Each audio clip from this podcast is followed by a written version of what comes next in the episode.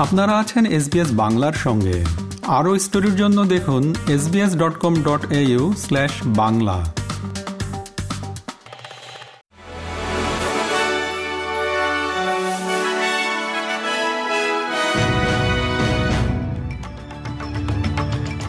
SBS Bangla. আজকে শীর্ষ খবরে সবাইকে আমন্ত্রণ জানাচ্ছি আমি শাহান আলম। আজ সোমবার ২৬ ফেব্রুয়ারি দু হাজার চব্বিশ সাল। প্রথমেই অস্ট্রেলিয়ার খবর।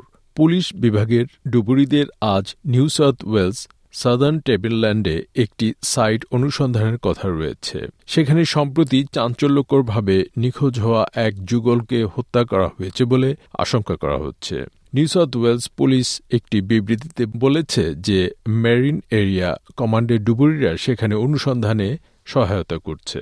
এদিকে ব্রিসবেনের দক্ষিণ পশ্চিমাঞ্চলের কানিংহাম হাইওয়েতে গবাদি পশু বহনকারী একটি ট্রাকের সঙ্গে এক ভয়াবহ সংঘর্ষে আঠাশ বছর বয়সী এক চালকের মর্মান্তিক মৃত্যু হয়েছে।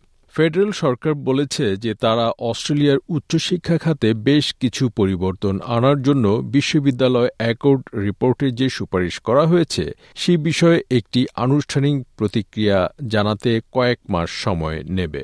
তবে অ্যাকর্ডের তহবিল প্রস্তাবগুলির মধ্যে স্পষ্ট বিভাজন বা মতানৈক্য রয়েছে। এতে অস্ট্রেলিয়ান বিশ্ববিদ্যালয়গুলোর আন্তর্জাতিক অবস্থানকে নষ্ট করতে পারে বলে যুক্তি দিয়েছে আটটি বিশ্ববিদ্যালয়ের একটি যৌথ গ্রুপ। অস্ট্রেলিয়ার অভিনেত্রী মার্গট রবি এই বছরের স্ক্রিন অ্যাক্টর্স গিল্ড অ্যাওয়ার্ডে আবারও সেরা অভিনেত্রীর পুরস্কার জিততে ব্যর্থ হয়েছেন। প্রত্যাশা করা হয়েছিল বারবিতে তার দুর্দান্ত অভিনয়ের জন্য তিনি এস এ জি অ্যাওয়ার্ডস জয় করবেন। তেত্রিশ বছর বয়সী এই অভিনেত্রী সেরা অভিনেত্রীর জন্য মনোনীত হয়েছিলেন। কিন্তু কিলার্স অব দ্য ফ্লাওয়ার মুনের অভিনেত্রী লিলি গ্ল্যাডস্টোনের ঝুলিতে যায় সেরা অভিনেত্রীর পুরস্কারটি। এবার আন্তর্জাতিক খবর। গত কয়েকদিন ধরে গাজা উপত্যকা জুড়ে ইসরায়েলি সেনা এবং ফিলিস্তিনি বন্দুকধারীদের মধ্যে সংঘর্ষ হয়েছে। এদিকে মধ্যস্থতাকারীরা ইউরোপে শান্তি আলোচনার গতি বাড়ানোর প্রচেষ্টা চালিয়ে যাচ্ছেন।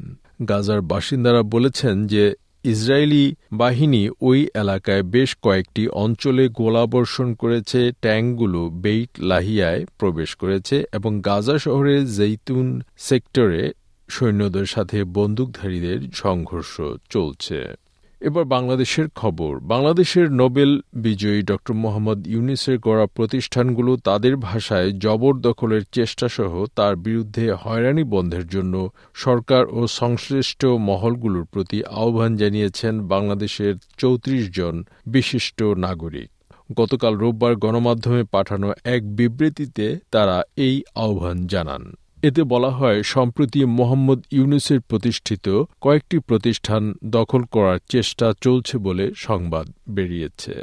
বিবৃতি বিবৃতিদাতাদের মধ্যে আছেন মানবাধিকার কর্মী হামিদা হোসেন, সাবেক তত্ত্বাবধায়ক সরকারের উপদেষ্টা হাফিজ উদ্দিন খান, সাবেক মন্ত্রী পরিষদ সচিব আলী ইমাম মজুমদার, সুশাসনের জন্য নাগরিকের সম্পাদক বদিউল আলম মজুমদার সহ আরও অনেকে। খবর দৈনিক প্রথম আলোর। মিয়ানমারের বিদ্রোহী সশস্ত্র গোষ্ঠী আরকান আর্মি রাখাইন রাজ্যের রাজধানী সিতওয়ে থেকে ত্রিশ কিলোমিটার উত্তরে বোনা জিওন শহরের একটি পুলিশ স্টেশনের নিয়ন্ত্রণ নিয়েছে বলে খবর দিয়েছে সংবাদ মাধ্যম দ্য ইরাওয়াডি।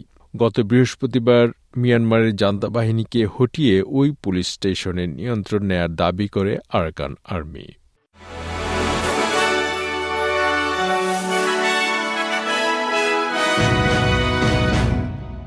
শ্রোতা বন্ধুরা, এই ছিল আমাদের আজকের শীর্ষ খবর। এসবিএস বাংলার প্রতিদিনের সংবাদ নিয়ে আমাদের আরও পডকাস্ট শুনতে ভিজিট করুন SBS dot com dot A U forward slash Bangla. আপনাদের সাথে ছিলাম আমি শাহান আলম। সবাইকে শুভকামনা। আমাদেরকে লাইক দিন শেয়ার করুন, আপনার মতামত দিন। ফেসবুকে ফলো করুন এস বাংলা